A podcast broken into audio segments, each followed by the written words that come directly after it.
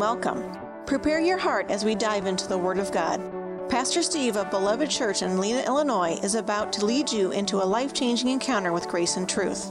Jesus Christ has a divine destiny perfectly orchestrated for those who are willing to be adventurous enough to receive His favor and blessing into their life. Our prayer is that you will allow the presence of the comforting Holy Spirit of God to radically display the Father's love for you. You are a part of God's beloved family, and that means you are greatly loved. Now over to Pastor Steve.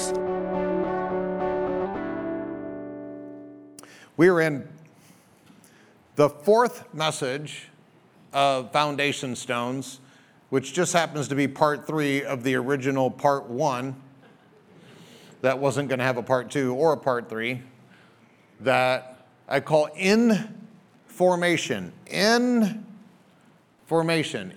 Information has the opportunity to give you information. And I want you to be formed on the inside. This is us leaning into these foundational principles that God has for us, specifically the beloved family. This series was birthed from the reality that I knew that there's a lot of folks that are a part of our family now that really haven't been a part of the family for the whole 12 years of who we've been. And so they didn't get a lot of the information that other people got. And when you have a diversity of doctrine and theology in a room, it's going to be really hard to be in the unity of the faith. And so I believe that the Lord had led us to get to the place where we're going to establish foundational principles, foundational doctrines, foundational theology for who we as beloved are in our culture. And then we're going to know. You know, every every authentic family does this. You know, when you when you're a kid, you know, your dad or your mom says, "We're Cassells." And Cassells don't do that. You know, we're this, we're that. And this is this is the way that God actually led his family, if you remember, he picked Abraham. He said, Abraham, I'm going to have a brand new family, brand new nation, starting with you. And he said, Okay, now, you are the people of Israel. You are, you are my people, my chosen generation, my, my special people, Abraham. All the world is going to be blessed through you. Now, here, Abraham, here's a couple things. I'm going to bless you for you to be a blessing. And you can imagine Abraham, okay, check. This new nation, this new people that God's forming from me are people that are going to be blessed to be a blessing. Got it, check.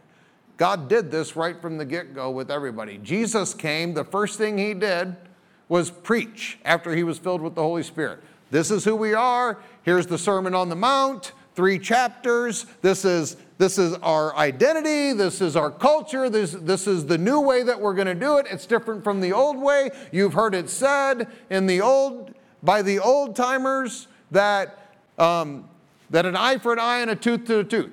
But I tell you, Jesus says, I'm laying the foundation for this new people, this new doctrine, this new culture, this Christianity culture. And I'm telling you that you should turn the other cheek.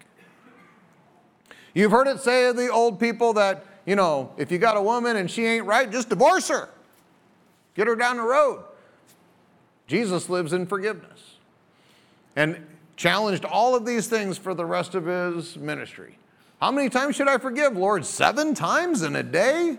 You don't you know Peter was like, whoop, whoop, I'm really way out there because I'm super cool Peter. Jesus said seven times. How about 70 times seven? My wife?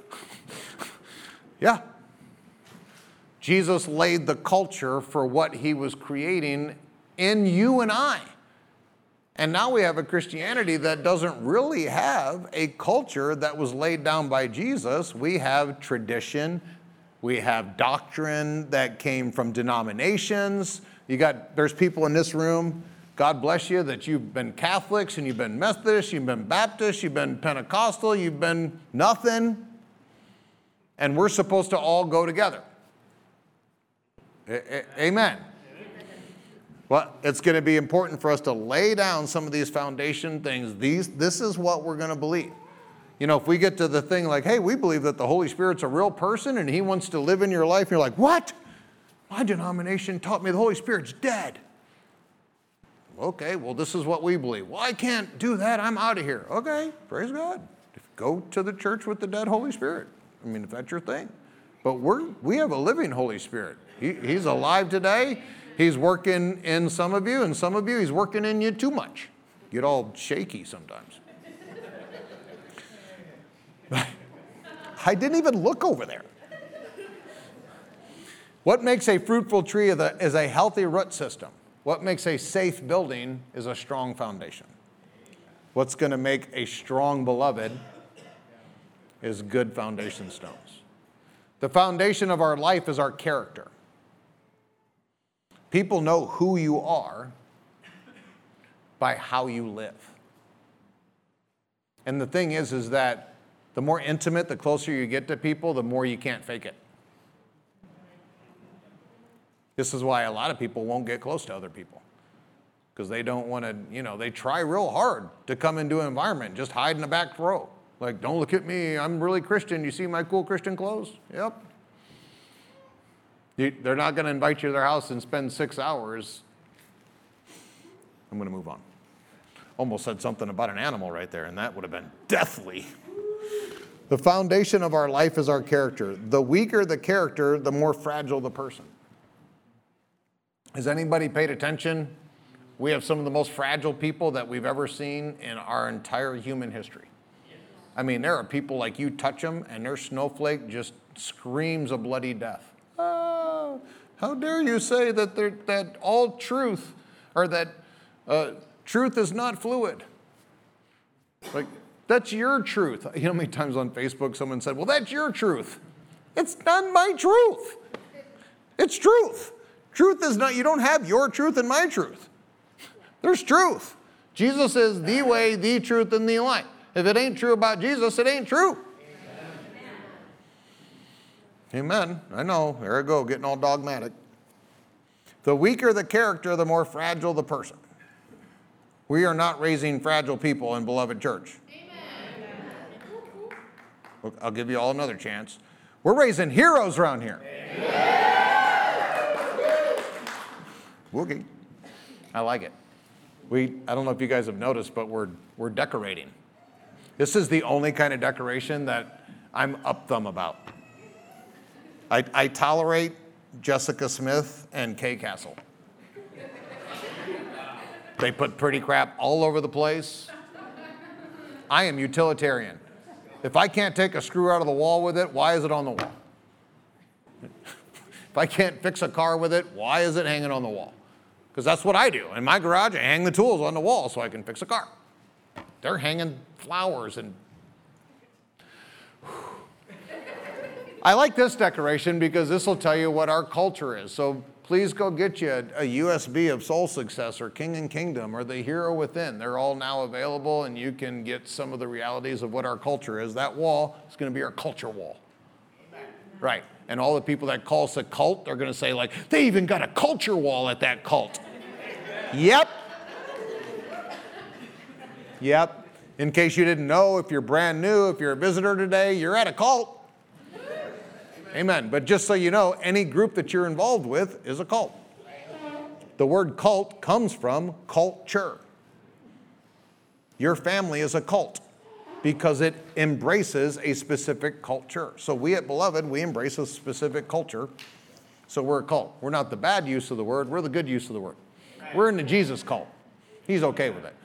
The most exquisite and fortified castle is only as good as its foundation. I don't care how pretty it is. I don't care how much you like it. I don't care what color it is. I don't care how awesome a life that you built. If your foundation is weak, that sucker is going to topple. And it says in Proverbs, great shall be the fall of that building. If you spend 20, 30, 40 years building a building that eventually is going to fall over, you're going to leave such an indentation in the earth when that sucker falls over that somebody may not be able to rescue you. Humpty Dumpty had a great fall. And there's a lot of believers that are building, they're hanging all of this stuff on Stacy used the term Jenga this morning. If you've ever played Jenga, like you can make that sucker tall until you can't. And that's, that's like a lot of Christians are like, well, if I move this over here and, and put this here, and the, The found it's one piece of wood on the bottom. It's gonna fall. No, no, no. I'm good at Jenga. Okay, you can only go so far. And it will fall. You know what's really smart? Is to just knock the sucker over as soon as you know you need to have a good foundation, build the foundation, and then take off from there. Matthew 7, anyone who listens to my teaching, this is part of the Sermon on the Mount, this is part of Jesus laying the foundation of the culture of Christ, the culture of Christianity. Anyone who listens to my teaching and follows it is wise. Anybody want to be wise? Okay, well, half of y'all. The rest of you half were taking notes, so you're already wise. Who listens to my teaching and conjunction follows. Let me, let, me, let me help you guys. Don't ever say this word to my wife. If you're taking notes, don't ever say this word to my wife. Sure. Some of the women in the room, you know, like, hey, will you do this for me? Sure. Amen. Only there's been a few times that I've drawn back a nub. I, I don't say sure. Yes, ma'am. No, ma'am. I'd love to. You're beautiful. Sure, you do not say to Kay Cassell. And, and I get it. It's an indifferent, it's kind of like this, this, it's almost like an attitude thing. Yeah, sure, whatever. If you ain't gonna do it, say no. Don't give me your fake. We're very authentic, we're very sincere people, if you don't know that about us. So here's my version of sure. Don't ever say sure to Kay. Here's what you don't ever say to Steve. I know. You know. You got it all figured out. Why am I even talking? Just cut my own throat because what's the point of me telling you this? Because you obviously already know this but you obviously don't know it because I'm telling you because there's fruit in your life that says you don't know this thing because you're not living in it. Yeah, but I know it. Don't say it to Steve Cassell. You can think it. You can even send me darts right now. Well, I'm saying it on the inside. Okay, whatever. Just don't say it out loud because I'm going to be like, you were there when I said it. Don't say I know. You might say, like, I have that information. I'm, I'm working on getting that right in my life. I'm trying to get that sorted. You know, there's a lot of ways that you can respond, but just, I know. You know. Yep, I know all that. Why aren't you doing it? Well, I have to do it too. There, it's not a quiz. You, you, you don't get 90 and pass. It, this is life. You, have to take this stuff and do it. The way that a person is wise is by hearing and following, doing, hearing and doing. So by default, you know what an unwise person is or a fool? It's a person who hears and don't do. No do do makes you a fool.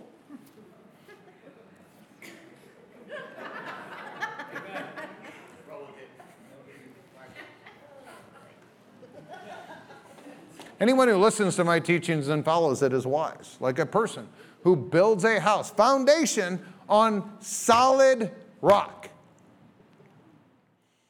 Though the rain comes in torrents and the floodwaters rise and the winds beat against the house, it won't collapse because it's built on bedrock. I do not want a single person in this room, even if you don't like me, I do not want a single person in this room to have a collapse. I love you more than you love me. I'll do anything for anyone. I've helped people that I know were my enemies. There are people right now that I know for a fact worked diligently to destroy us when I was suing the government. Diligently to destroy us. And I've seen those people since then, and I've blessed them. I've loved some of them, I've given them money, I've helped them out, I've helped their families because I love people. I don't want anyone to be destroyed, whether you like me or not. Jesus is the same way. He's not like picking the winners and the losers. I do not want your house to collapse. Our foundation needs to be so solid that no matter what happens in your life, no matter what it is, the most terrible circumstance you could imagine, if that happens, I want you to survive it. I want you to be strong. I want your house built so good that no matter how big the storm, no matter how strong the winds, no matter how much water's in the flood, I want you to come out on the other side alive and healthy.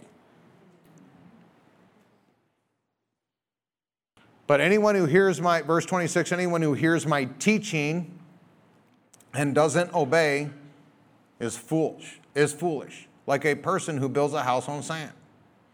You know, the person that built their house on the rock and the person that built their house on the sand had the same amount of energy building a house. Think about that. Because a lot of times we're like, well, I built this hard. I've spent lots of time and did this really, got all this money invested, all that. Okay. And now you're telling me I need to tear it down? Yep. It's wrong.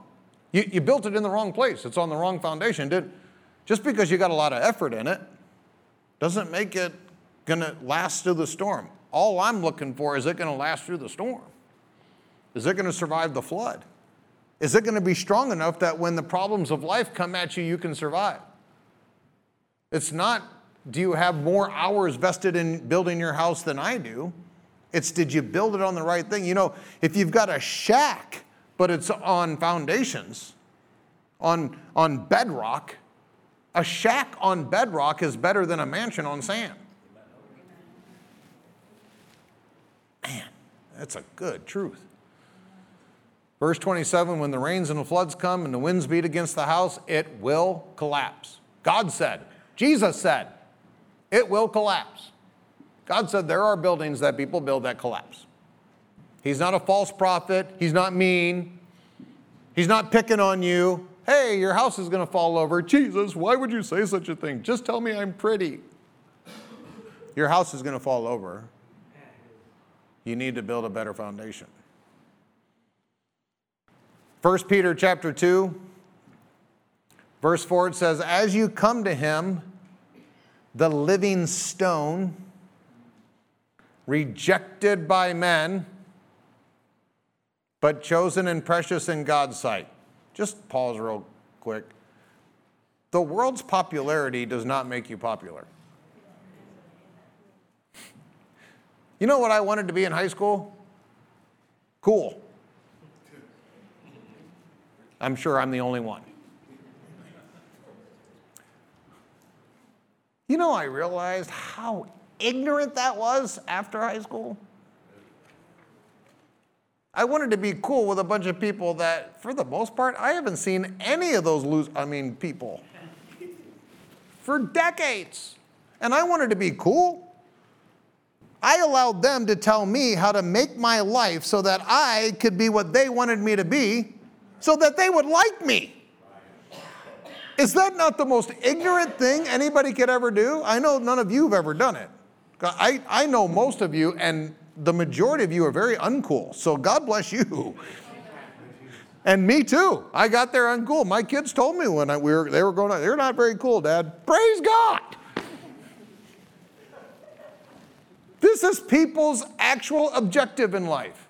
And it's one thing to be 16 and try to be cool, because you're just at 16, the fact that you can wipe your, no, the fact that you can do math is incredible at 16. Like your brain is still, the egg yolk hasn't even formed yet. And you're, I mean, you're, you ain't figuring out nothing. But when someone's 39 and they're trying to be cool, Oh, oh my Lord. Stop it. As you come to him, the living stone rejected by men. You know what Jesus' version of cool is? Loved by the Father. Authentic, real, impacting the world, changing lives. To be cool to the Father is the only goal that Jesus had. So I no longer want to be cool to a bunch of dweebs, dweeb, I haven't, that's a good word. dweeb. Just rolls off the tongue. I don't want to be cool to a bunch of dweebs. I want to be cool to my God, to my dad. I want him to be well pleased in me. What if I please the whole world and God's like, that's not what I wanted?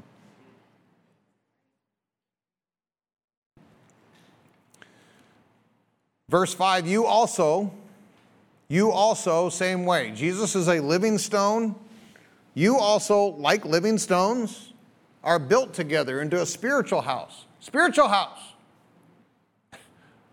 God's not trying to form us into some natural, like you get over here and you get over here and it's it's not it's not this this outside thing. This isn't the as Duane Sheriff says, it's not the conformity of a haircut. You, I don't, you don't need to dress like me. You, please don't.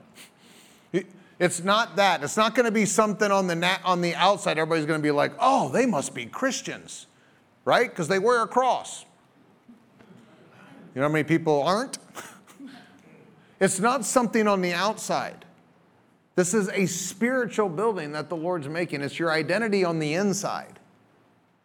You also, like living stones, are being, being built, being built. It's a work in progress. Anybody a work in progress?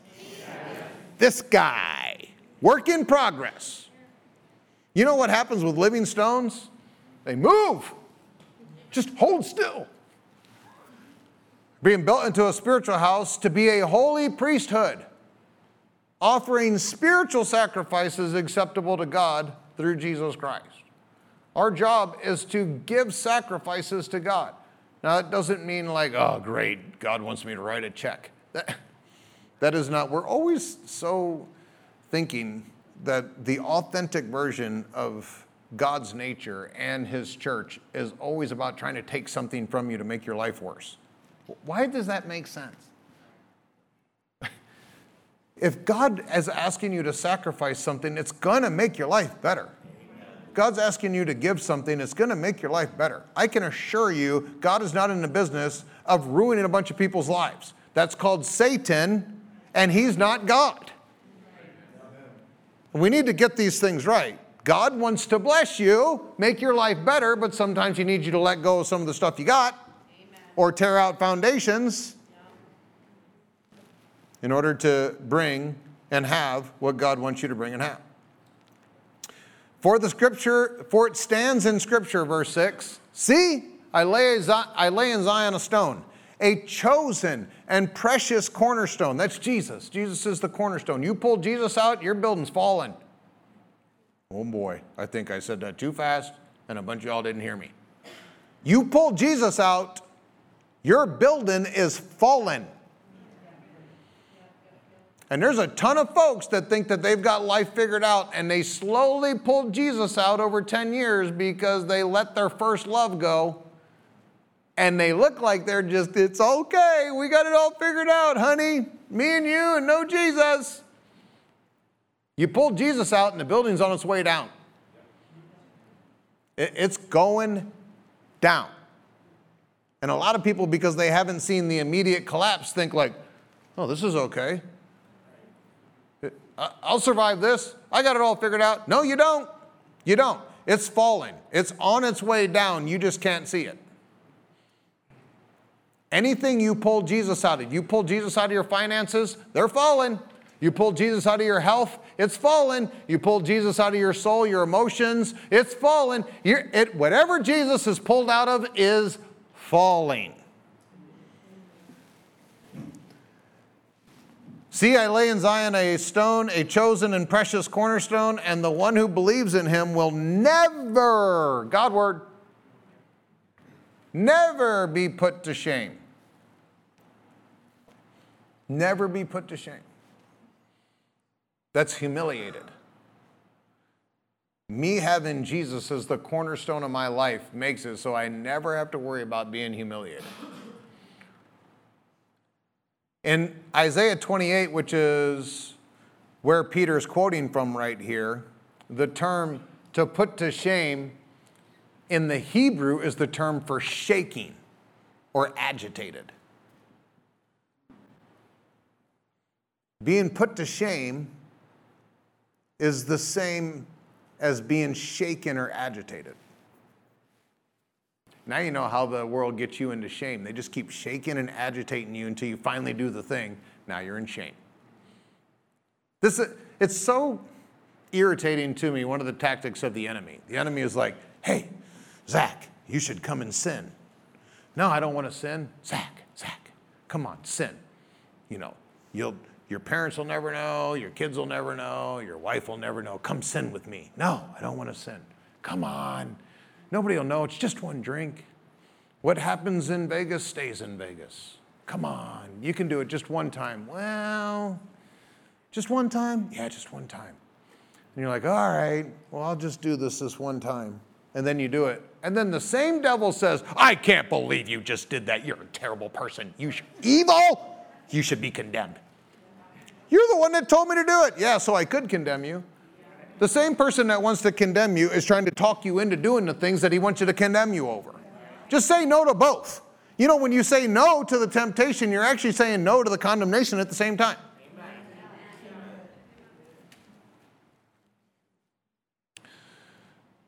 We went into this. This is called Paideia. Paideia is the system of building up in Greco Roman society the, the full grown, mature, successful people in their society. This was such a big deal that this lasted over a thousand years.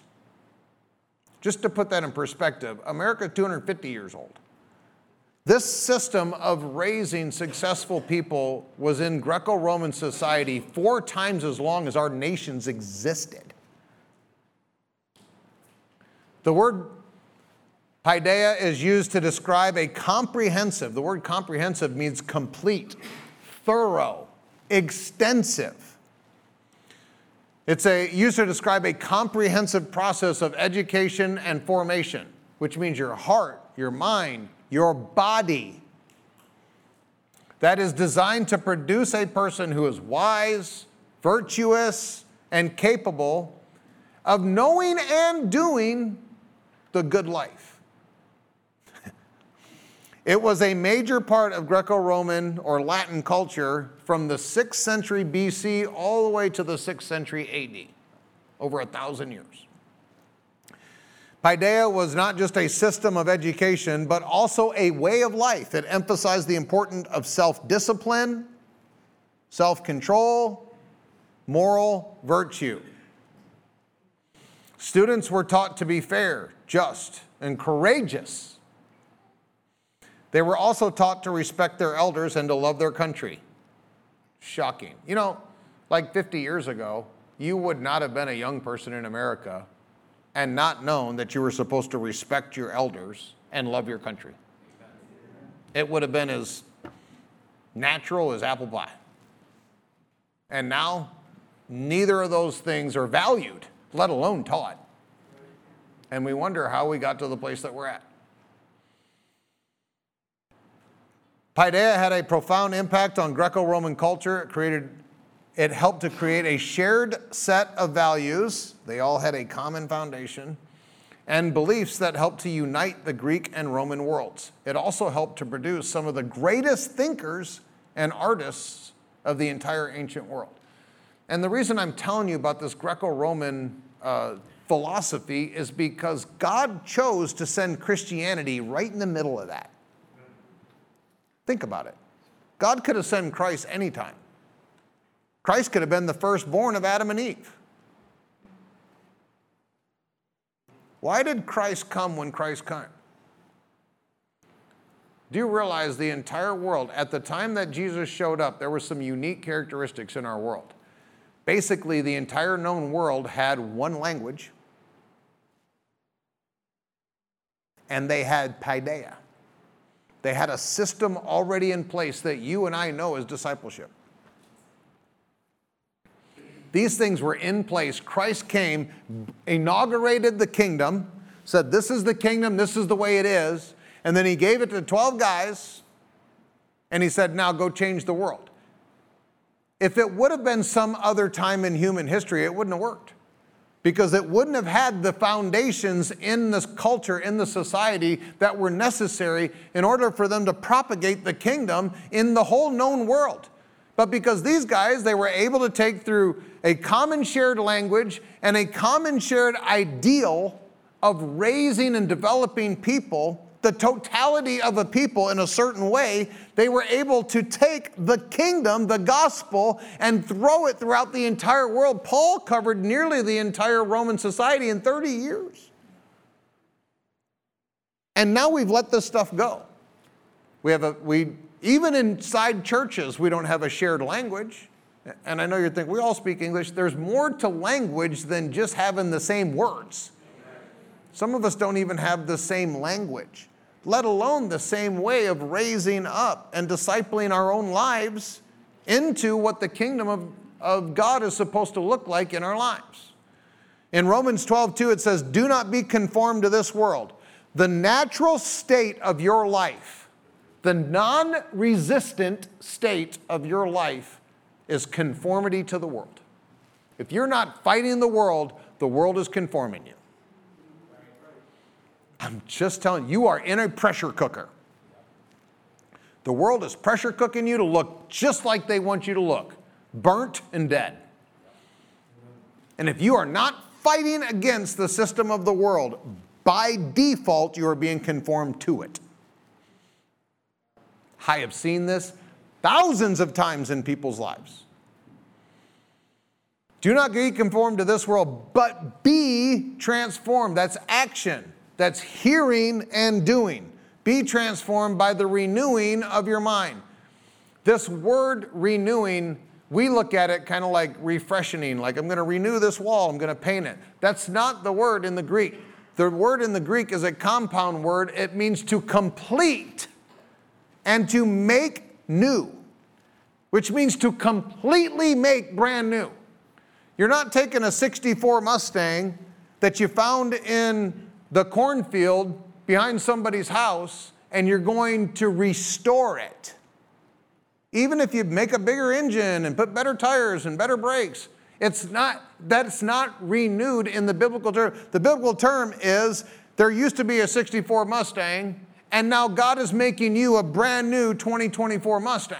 It, it's nothing like the old one, other than it's a Mustang. That's the renewed here. If you get this in your way of thinking, it's not like God wants to take your way of thinking and just, eh, just nudge it a little bit. You know, you, you, you used to be completely sold out to being cool in high school, so I want you to still be cool, just be a little bit cool in Christian terms. No, it's that's done. You, you don't owe the world nothing. Nobody there is now important the way they think, the way they believe, the way they're trying to pressure you. All of that is gone. Now there's an entire brand new way to think. You used to do math, you know, now we're going to do chemistry. I know they connect, it was a terrible example. But the point is, is that it's completely different. It's not God just trying to adjust your thinking a little bit. If I just get my thinking adjusted, I'll be tracking with Jesus. No. If the world taught it to you, it's wrong. It's wrong. Everything that they have to say, they, what they call love, is wrong. What they call health care? Dear Jesus.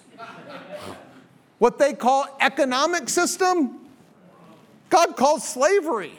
Like, think about everything that they name out there. They have nothing that they name. There's no ways of thinking that they have developed that are not literally built to destroy your life. You can't just change your way of thinking. This is complete renewal. Then you'll be able to test and to approve what is the good, the pleasing, and the perfect will of God. I want this on record because some of you have asked about this on multiple times. I'm going to give you the transformation recipe. And the reason I use the term recipe is because any of you that have ever cooked or baked, you know that a recipe is different than a formula a recipe, you know, grandma made chocolate chip cookies. And I have never to this day, mom's tried to make me grandma's chocolate chip cookies 10,000 times and she ain't ever done it. And, and it's not because mom's not a good cook, because I eat her cookies every Wednesday. She's a great cook. The problem is, is that grandma had a recipe. You know where grandma kept her recipe? and it was a pinch of this, and it was a handful of this, and it was this, and she mixed it, and it didn't look right, and then she did it again, and somehow she came out with basically the same thing at the end of it, and had no way of ever telling one anyone how to get there. Mom's got it wrote down. Mom's got the cookie recipe wrote down, and every time she makes it, it's not grandma's cookies. A recipe has that unique, intimate part of the Holy Spirit being a part of it. So this is not a pre- this is not a a principle. This is not a formula. These are not the steps. This is not anything like that. The reason I'm using the word recipe is because you and the Holy Spirit are going to have to work these things out. So, the first part of this recipe is information. Information is the necessary ingredient, first ingredient that you're going to use to get to the transformation that you and I desire. If you, nobody's ever given you information that God wants you to be divinely healthy, you can't transform into divine health. You have to have the information. Wait a minute, God wants me to be divinely healthy? Yeah, He took stripes so you could be healed. what? Nobody's ever told me that. Ta da! Now you have information. So, do you immediately take information and turn into transformation? Oh, God, no. Some of you have had this information. Well, I know that, right? Because I tell people, hey, you should be, you should live in divine health and, and not allow sickness and disease, and you should and you should fight these stuff. I know. okay. It's to go over here while you go to the hospital. Information is the first step. You have to take information and then you mix it with, you put it in the bowl, and you knead it together with meditation. Meditation is absolutely essential. No meditation, no cookies. You've got to put meditation in there. And I've heard people say, well, how much? Better ask the Holy Spirit. Now, for the most part, everybody in this room has had basically the same information over the last year, two, three, however long you've been here. But there are different types of cookies that have popped out. Some of you ain't even made a cookie, you just got a burnt thing on the bottom of the pan. Why? What's different? Because you haven't taken all the pieces of the recipe and put them together in order to come out with the end result. Meditation is a necessary component to baking the totality of transformation. So you have to have information and you put it with meditation. Meditation means to sit and think and think and think and think and think and think quietly, undistractedly, with the TV off. I know. Try it one time. You'll like it you will know that you're getting to the end of meditation when the information turns into revelation. That's how much meditation you need to put into. So someone gives you the information, hey, God wants you divinely healthy. Okay, I'm going to think about that. 1 Peter 2.24, Matthew 8.17, Isaiah 53, 4 and 5. Okay, okay, I see that, I see that. Yeah, yeah, I can see the Lord on the cross. I bet you he does want me healthy. Yep, he took stripes. There's no reason for him to take stripes if it wasn't really for my health. Because if it was just about him dying, he could have just went on the cross. So the stripes actually must really mean something. Okay, I get that. Bam, revelation. Now it's yours. Now it's not Pastor Steve's. Now it's yours, it belongs to you. Revelation. Now, revelation is not transformation, but revelation is the very next necessary step. After you have revelation, then you have to have activation. Because hearing without doing makes you a fool. That's what Jesus said. Jesus said it. Don't get mad at me. You got to do it. All right, how's this look?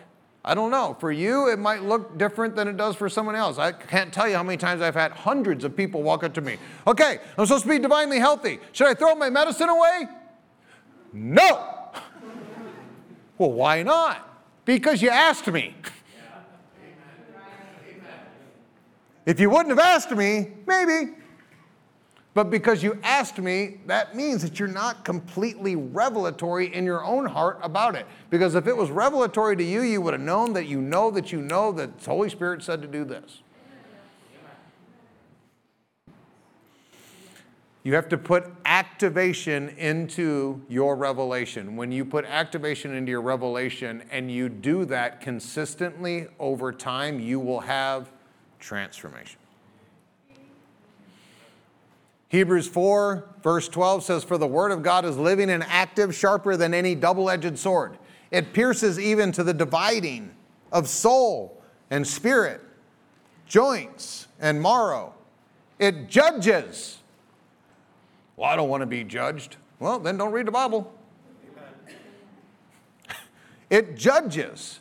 This word for judges means to discriminate. It discriminates your thoughts. The Word of God will come in and say, That thought, not a good thought. That's a bad thought. That one over there, that's a good thought. Praise God. Wouldn't that be nice to have something in your life say, hey, that's a bad thought, that's a good thought. Think these, don't think these. Oh, okay. The, the Word of God is for our advantage. Amen. Wouldn't you love Pastor Steve to follow you around and say, that's stupid and that's good? Someone raise their hand. I'm bored tomorrow. I'm bored tomorrow. Follow you around. Oh, shouldn't have done that. The, it judges the thoughts, and this word for thought in the Greek is the emotional force that drives your meditation and reflection. Man. The emotional force. You know, the Word of God is aware of your emotions. The Word of God is also aware of how powerful your emotions are, good and bad. Good emotions can help you be bold and courageous and do, and do heroic things. Bad emotions can make you stay fearful and wear a mask and stay in the basement and stay six, six, six feet apart.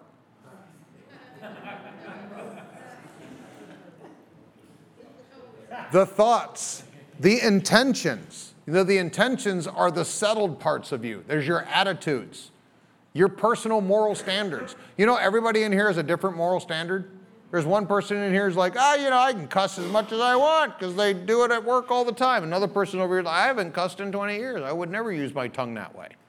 Different moral standards. How do you have two different moral standards in the same culture? Because of how you've been trained, how you've learned. The Word of God will decide, will literally go down there and cut that and say, no, no, no. The moral standard of our life should be the Word of God. It's not what you think, and it's not what I think. Should be the Word of God. Hebrews chapter 12 and verse 1, it says, Therefore, since we are surrounded by such a great cloud of witnesses, let us throw off every encumbrance and the sin, the sin that does so easily entangle. And let us run with endurance the race set out for us. Now, I'm not going to get into context because I'll just take off and probably never land a plane, but Hebrews chapter 11 is known as the Faith Hall of Fame. It's just filled with examples of people in the Old Testament of, of finishing their race, of winning their race, of accomplishing huge world changing things for God. So Hebrews chapter 12, verse 1 is pointing to Hebrews chapter 11. And so it's saying, since you're surrounded by all of these victorious saints who have gone and done all these incredible things, you're surrounded by those people, so then you need to run your race. Please note that it's a race of endurance. You know what an endurance race is? Marathon. Yeah. When I was in high school, the track coach, I had to go out for track because the football coach knew that if I didn't go out for track, that I would just go and do stupid crap. I eventually went and did stupid crap anyway, showed him, but the couple years that I was tracking good, I went out for track. And I was slow. It's hard to say. Humility. Where's Ryan when I need him? I was slow. And so the track coach was like, well, you know, even slow people can race. Like, really? How's that? It's like, you can do cross country. Like, all right, I like country and I like the cross. so the track coach, the cross country coach, put us all in the back of it. This will tell you how long ago this was. He put us all in the back of a pickup, a school pickup, one of the one of the groundskeeper pickup trucks. There was like 15 of us in the back of this pickup truck. He drove like 10 miles out of town down White Oak Road, and he kicked us all out of the truck. See you at the school. There was nowhere along there to take a cigarette break. There was no water fountains. There wasn't a Casey's anywhere to be seen. So we had to run all the way back. And you know what I figured out when I got back to the school? I don't like cross country. so now the coach is stuck because Steve's slow, so he can't sprint. And he won't do cross country because he's a self centered jerk. Now, what's he going to do? He came up with a great plan. He's like, well, why don't you run the 800? It's not a sprint, but it's not a long race. And I'm like, all right. You know what else Steve Cassell don't like? the 800. Because it's not a sprint and it's not a long race. You know, if you're sprint, you just get out there and you run as fast as you can, and you know, at the end of it, you're, ah. If it's a long race, you just, you know, take a cup of coffee and listen to your, your iTunes and, and just go on, just truck down the road and it's all good. But 800 is like, do you run fast or do you run three quarter fast? Do you, do you slow down? Do you save your energy? Do you, 800 is worse than everything. So after the 800, I went back to cross country. I'm like, just don't make me do that again. I'll do that. The race that God wants us to run, to, to run is going to have moments in it that you might have to sprint hard. They're going to bring the COVID back on you, sprint hard. But then there's times it's 800 where you're not like, you're not full out, but you, you got a lot going on. And, and, and it's hard to do that because you got to measure your energy. And, and it, but then there's times it's cross country. You're just out there getting it, doing it. The race that God wants us to run is that long endurance race that are going to have those moments. And the only way we're going to do it is by throwing off the anchors. You could not run cross country. If I put a parachute on your back and put you in a 10 mile an hour wind, I don't care how awesome you are, you ain't getting to the school. You're going to die on White Oak Road. You'll just be dead. You're not getting there. And how many believers are trying to run their race right now with the parachute of they've got addictions and they've got bad attitudes and they've got fears and they've got insecurities and they've got all these things they're pulling and they're running hard as they can. And you turn around three years later and like, am I in the exact same spot? Yeah, you are. Well, what do you need to do? Well, Steve needs to come along, Pastor Steve needs to come along with a great big Rambo knife and he needs to cut the parachute, and then you'll still be able to run. Now, you might not be faster than somebody else, but you, at least you'll get back to the school. Getting back to the school is better than not. And until we cut off these encumbrances, we're not going to get there. Let us fix our eyes on Jesus, the author and the perfecter of our faith, who for the joy that was set before him endured the cross scorning its shame, and sat down at the right hand of the throne of God. Consider Him. He's the goal. He's what we're focused on. He's the finish line. Consider Him who endured such hostility from sinners. Whenever you think like it's bad for you and it's really hard, think about Jesus. So that you will not grow weary and lose heart. You know, you can. I've been trying this long time, Pastor. I, I just don't think I can do it. No, no, no, no.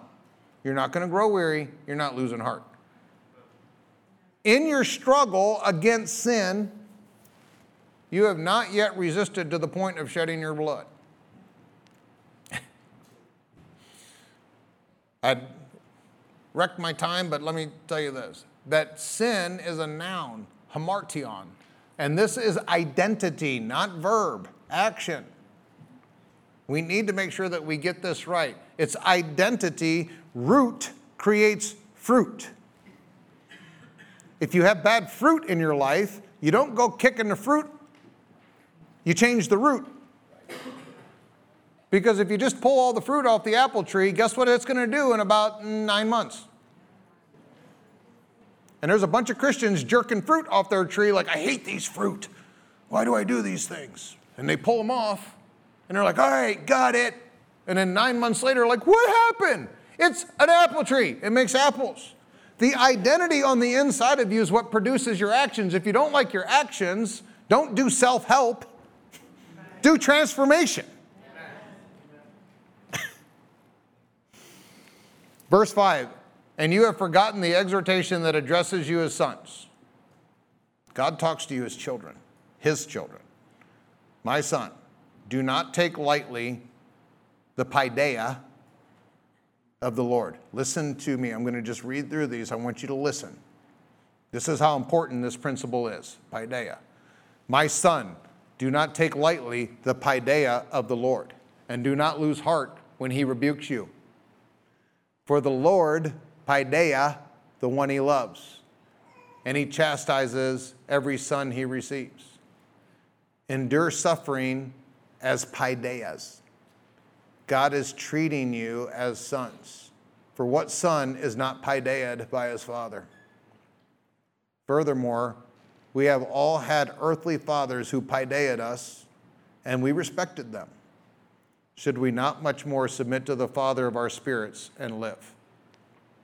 Our fathers paideiad us for a short time as they thought best, but God paideias us for our good, so that we may share in his holiness. No paideia seems enjoyable at the time, but painful. Later on, however, it yields a harvest of righteousness and peace to those who have been paideiad by it. If you see here, sin is the thing trying to stop you from winning your race. Sin is personified as an adversary. Sin, whether you whether within you, leading you to spare your blood, or in your adversaries, leading them to shed your blood. This personified enemy that you have is sin.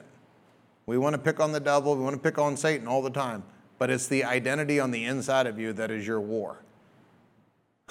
My only enemy is me. Don't make me play Andy Mineo again. At Beloved Church, as part of our foundation stones, we give permission for Jesus to bring his paideia into our lives. This is going to happen through the Word, through the Spirit, and through the kingdom culture that we all share together in love and unity. This is a lifelong process. We're always going to be children to our Father.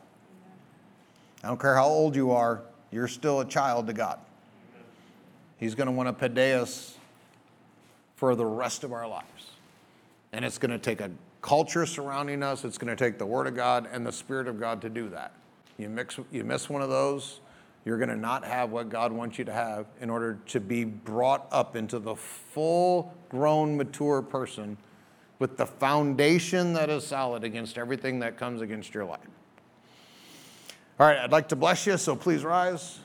Thank you so much for sharing this time with us as we have encountered Jesus Christ through the ministry of his life changing word. If you would like to learn more about Steve Cassell Ministries and Beloved Church, you can go online to stevecassell.com or belovedchurchillinois.com. You can also contact us at 815 990 0367. Always remember that you are a part of the beloved family of God, and Beloved Church is the place where you are greatly loved.